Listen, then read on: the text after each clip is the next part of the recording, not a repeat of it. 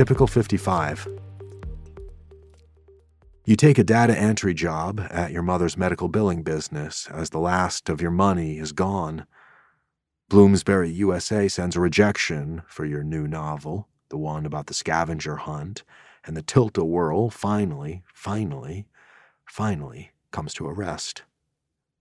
An intern in Washington, D.C. goes missing, and the congressman from her district in California is questioned. The actor Robert Blake's wife is found murdered in the passenger seat of his car.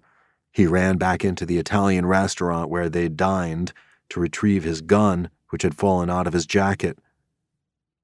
To put a coda on the thing with Publishers Weekly, you go on a local radio morning show and announce that you're donating all the royalties from We're So Famous to a local literacy group.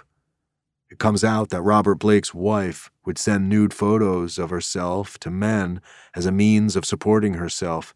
She also ran ads in magazines seeking companionship and then asking men for money, which supported her lifestyle and gave her enough money to move to Los Angeles to pursue a film career that didn't pan out, though it allowed her access to celebrities, including Marlon Brando's son, whom she wrote to in prison after he was convicted of killing his sister's husband.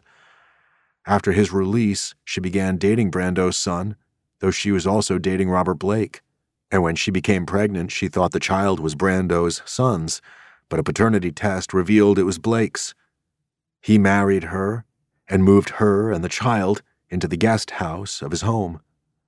The local paper, the Phoenix New Times, publishes an in depth profile about you, which your friends see and you stop to wonder if your old high school girlfriend, now married, sees it too. And all of that feels like a lifetime ago. You bounce back to New York City and drive with friends up to Bennington for an alumni weekend and feel some love for your novel, which, though it's recently published, feels like another time period. You marvel at the fact that it's been only four years since you graduated you spend a couple of days on Cape Cod with your Bennington friend from Boston and his family, his father, the former dean of Harvard, taking in that your friend and his family have been like a second family to you through the years of bouncing between New York and Boston, and you feel wistful on the flight back to Phoenix. Bloomsbury publishes the British edition of We're So Famous, and there are some nice notices you receive an email out of the blue from a record producer in London asking for your address, and a few weeks later, an envelope arrives with a British copy of your novel signed by Bananarama. After denying it for months, the congressman from the district of the disappeared intern admits that he was having an affair with her, but that he knows nothing about what happened to her. Madonna announces her first tour in over a decade, the Drowned World Tour and you think that about says it all.